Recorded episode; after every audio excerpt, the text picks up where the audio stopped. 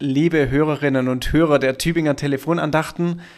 Schön, dass Sie auch heute an diesem Mittwoch wieder zuhören. Ich heiße Sie herzlich willkommen.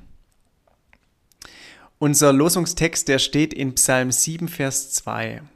Auf dich, Herr mein Gott, traue ich. Hilf mir von allen meinen Verfolgern und errette mich. Und der Lehrtext aus dem Neuen Testament, den lese ich auch aus Matthäus 10, Vers 19. Dort steht, wenn sie euch vor Gericht stellen, dann sorgt euch nicht darum, wie oder was ihr reden sollt, denn es wird euch in jener Stunde gegeben werden, was ihr reden sollt. Ich möchte Ihnen heute eine Geschichte erzählen, die sich genauso zugetragen hat. Vor ein paar Jahren, es ist schon einige Zeit her, da saß ich im Flugzeug von Stuttgart nach Istanbul in die Türkei. Neben mir saß ein befreundetes Ehepaar, wir wollten gemeinsam in der Türkei umsteigen und weiter nach Kenia fliegen. Noch auf dem Rollfeld in Stuttgart drehte sich plötzlich ein Mann um, der vor uns in der Reihe saß. Er schaute uns an und sagte auf Englisch, Ihr seid doch Christen, oder? Ich war verdutzt und fragte mich, woher er das denn wissen könnte.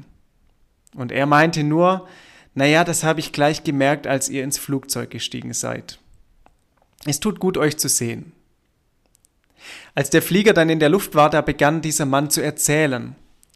Er selbst ist ein indischer Missionar und befindet sich gerade auf dem Rückweg zurück nach Indien in sein Heimatland. Er komme gerade aus Russland, so erzählt er.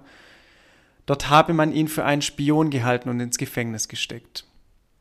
Was er dann erzählte, war eine schier unglaubliche Geschichte. Im Gefängnis, so erzählte er weiter, war er meist allein. Doch er baute einen guten Kontakt zu seinem Gefängniswärter auf. Immer wieder erzählte er diesem von Jesus Christus. Und nach einiger Zeit gestand ihm der Wärter, dass er auch an diesen Gott glauben wolle. Einige Wochen später dann stand eine Gerichtsverhandlung an. Die Vorzeichen standen nicht wirklich gut und er erzählte uns, wie er Angst hatte und nicht wusste, was er sagen solle. Es drohte ihm eine längere Gefängnisstrafe. Doch als die Richterin diesen Mann fragte, was er in diesem Land wolle, da sagte er nur, ich möchte von meinem Gott erzählen. Und daraufhin ließen sie ihn frei und sie setzten ihn in ein Flugzeug nach Deutschland. Von dort beschloss er wieder in seine Heimat nach Indien zurückzufliegen. Das ist der Flug, auf den wir ihn nun treffen.